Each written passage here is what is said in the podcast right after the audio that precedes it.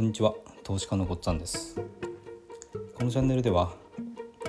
会社に依存した生き方を変えたい方へ FX と不動産投資で経済的自由を目指すための情報を配信しています。今回は正しいトレードをしても負けることがある FX の不確定性について、えー、とお話ししたいと思います。で自然界にはあの、まあ、不確定性があるっていうのはあの量子力学とかで、えー、と言われてるんですよね。不確定性原理っていうのがあってこれはあのハイゼンベルクっていう人があの確か最初に言った話だと思います。で位置と運動量は同時に決められないっていうようなあのものなんですけども何か動いてるもの、まあ、運動運動、えーと、位置と運動量って言ったんですけど運動量ってのはあの速度かける質量なので、まあ、速度のイメージをしてもらえるといいと思うんですけども動いてるものの位置をピタッと決めるとあの、まあ、そこに止まってるようなことになってしまうので速度があの不確定になってしまうんですよね。この速度をはっきり測ろうとすると,、えーと、速度ってこうある2点の間を通過するまでの、えーとその距離と時間を測ってで距離割る時間で、まあ、速度を出すんですけど速度を正確に出そうとすると位置が定まらなくなるんですね。で、えっと、これとちょっと似たような話があのすごく大昔の 話なんですけど、えっと、ゼノンの奇弁っていうのがあのあります。でこれはあのアキレスとカメが出てきてえっ、とあアキレスとカメの話とあと飛んでいる矢の話が有名なのがあるんですけどもアキレスとカメの話は、えーと、カメが歩いてますでその後ろからアキレスっていう人が歩いてきてで、えーと、そのカメをアキレスは追い抜くことができないっていうことをゼノンは言うんですね。でなぜかっていうと,、えーとメとアキレスの間の距離を半分詰める分だけアキレスが進むとカメはまたその先に進んでるんですね。えーと、え元元いた場所より先に進んでるんです。でまたその次に、えーと縮んではいるんだけどまたそのアキレスが最初の距離の半分だけ進んだ時にカメが進みましたじゃあままたその時の2人の間の半分だけアキレスが前に進むとまたカメも前に進んでる。だから永遠に、えーと、アキレスは神に追いつけることはできない。というようなことを、えーと、ゼノンは言ったんですね。でもう一つあの飛んでいる矢の話っていうのは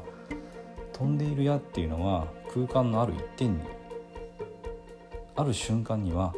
空間のある一点に存在するはずであると。空間の一点に存在する。だから飛んでいる矢は止まっているっていうふうに運動をこう止めてみせたことをしたんですね。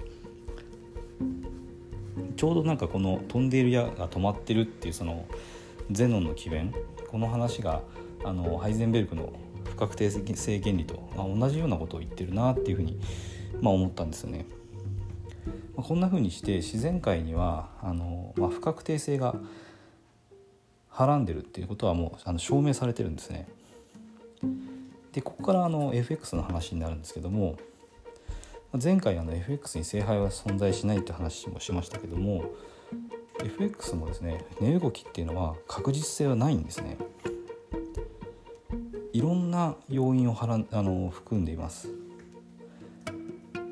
大口の投資家とか個人トレーダーとかそれからあとは貿易に関するこう実需筋の動きとかですね。あとは指標あの経済指標が発表されてでそれで大きく値動きが起こるとか。経済指標の発表はあの時間が決まってるからいいんですけどあとは急にですねどこかであの大きな地震があったとか、えーとハリケーンで大災害があったとかあとは北朝鮮がミサイルを発射したとかですね。こういう要因でも値動きがするんですよね。だから FX の値動きっていうのは不確実性がすごくあるんです思わぬ方向に動くことっていうのはあり得るんですね。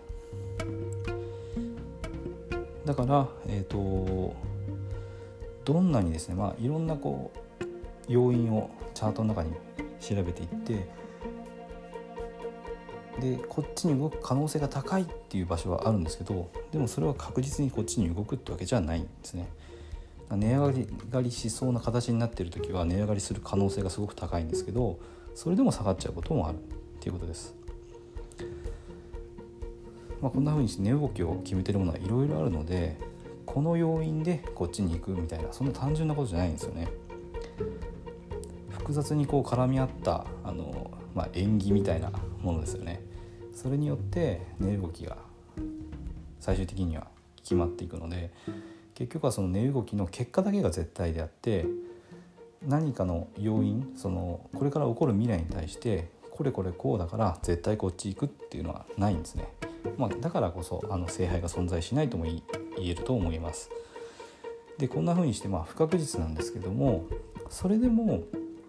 あの正しい知識それからトレード技術を身につけると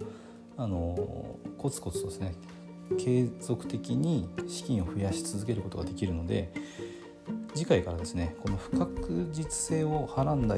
FX のその相場とどう向き合っていくのかってことについて、えー、とお話をしていきたいと思ってます。今回は、えー、とここまでにしたいと思います。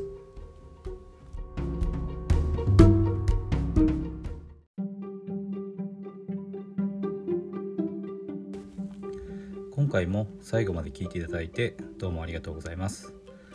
チャンネルの説明ページに私がどんな人間なのかを知ってもらえる1分半ほどで読める簡易プロフィールのリンクを貼っています。公式 LINE のリンクも貼ってあります。こちらでは相談も受け付けていますので是非登録してください。